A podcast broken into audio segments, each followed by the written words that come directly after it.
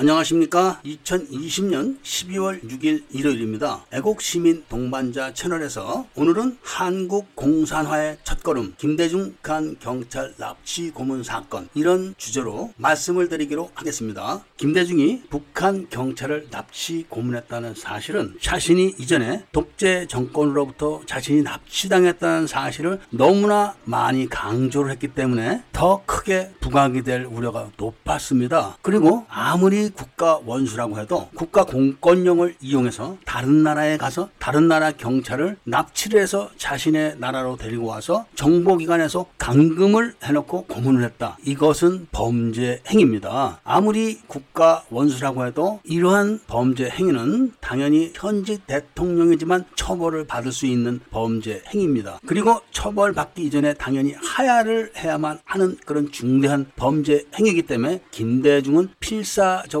이 사실을 숨겼기 때문에 은폐가 될 수가 있었습니다. 그런데 이 사실이 은폐가 되었으면 괜찮았는데 이 사실이 중국 정보부에 의해서 발각이 됐고 중국 정보부는 이 사실을 북한 정보부에 통보를 했고 당사자인 납치되어서 고문되었던 북한 경찰을 북한에 보내버렸습니다. 북한 당국은 당연히 중국 정부가 통보한 사실을 갖고 중국에서 압송되어 온 북한 경찰을 다시 고문을 해갖고 모든 사실을 다 알아냈습니다. 그러니까 핵심은 김대중이가 총풍 사건 조작을 증명하기 위해서 그리고 또 증거를 만들어 놓기 위해서 북한 경찰을 납치해서 고문했는데 사람을 잘못 잡아왔다. 거기까지 확인을 한 겁니다. 그때는 북한이 고난의 행군이라고 해서 200만이 아사를 하던 시기입니다. 당연히 북한 김정일은 김대중에게 북한으로 와라 이렇게 얘기를 했고 김대중은 북한 방문 계획을 공식적으로 발표하면서 접촉을 해서 방북을 합니다. 방북을 해서는 당연히 북한에 엄청난 돈을 퍼주고 그것을 햇빛 정책이라는 미명하에 공식화시켜주고 북한 핵 개발을 용인해주는 정책을 피는 겁니다. 그런 대가로 북한은 입을 다물고 중국은 중국 정보부가 안기부의 정보주권, 그러니까 정치정보권을 갖고 가는 거로 묵인을 하고 일본은 독도 인근 수역을 일본 수역으로 공동화하는데 만족한 결과로 끝을 냅니다. 일단은 문제는 그때부터 북한에 퍼줘야 되는 그런 신세로 전락을 한 게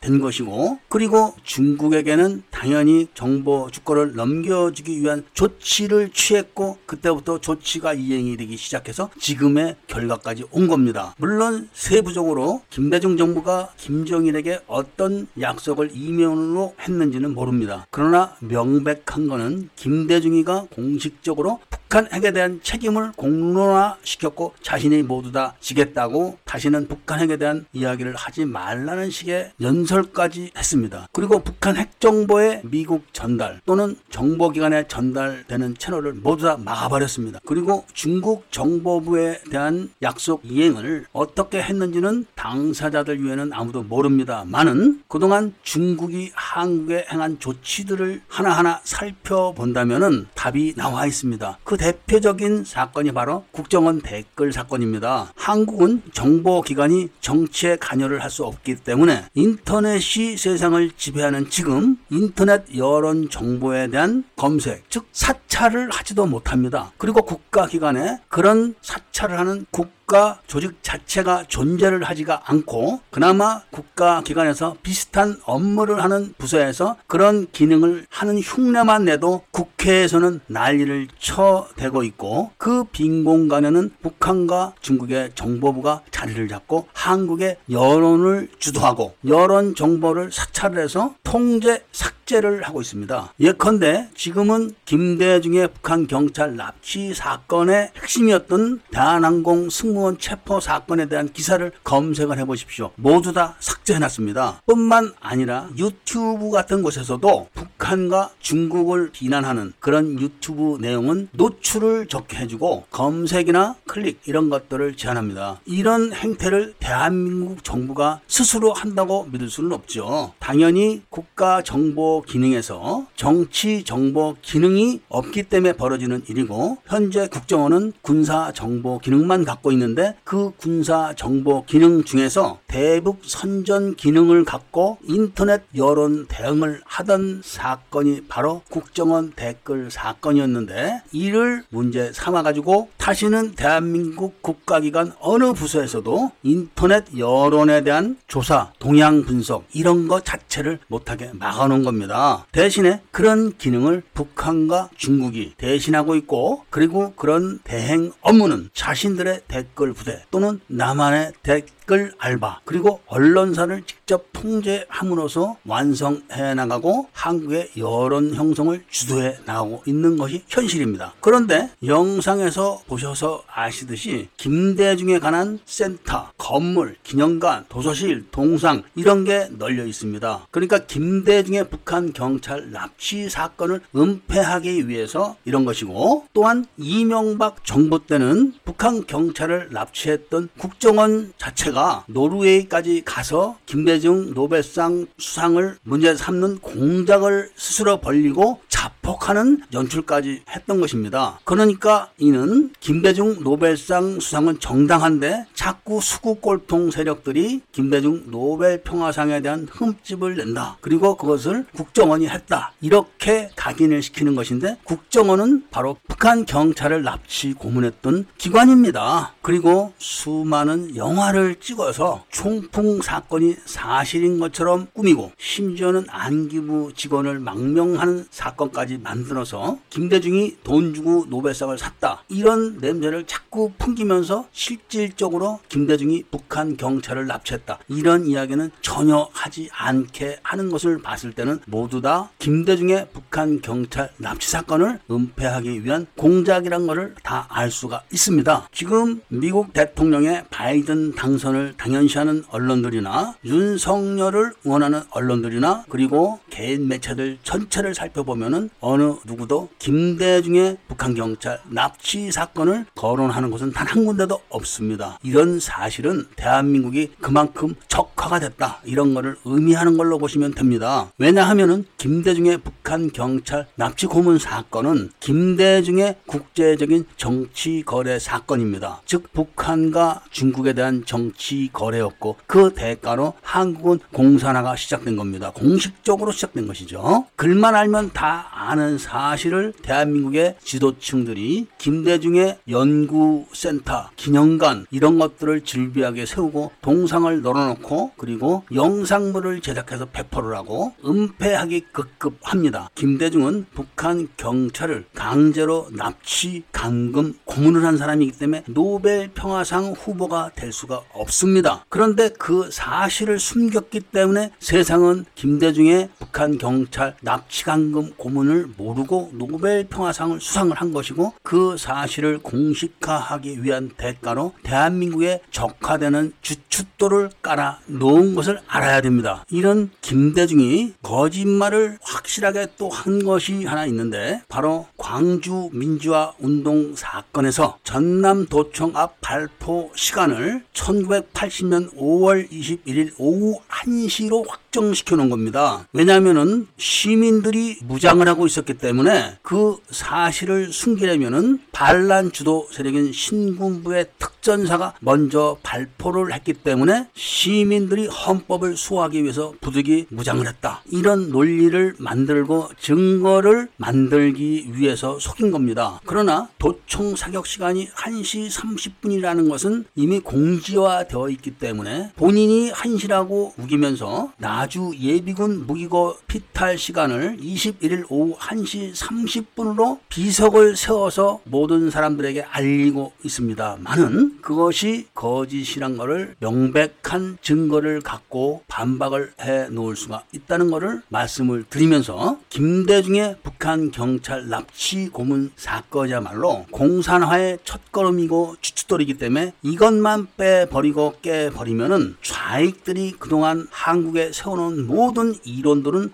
한꺼번에 무너뜨릴 수 있다 이런 말씀을 드리면서 오늘 이야기는 마치고자 합니다. 다음 이야기를 기대해 주시기를 부탁드리면서 구독과 좋아요를 부탁드립니다.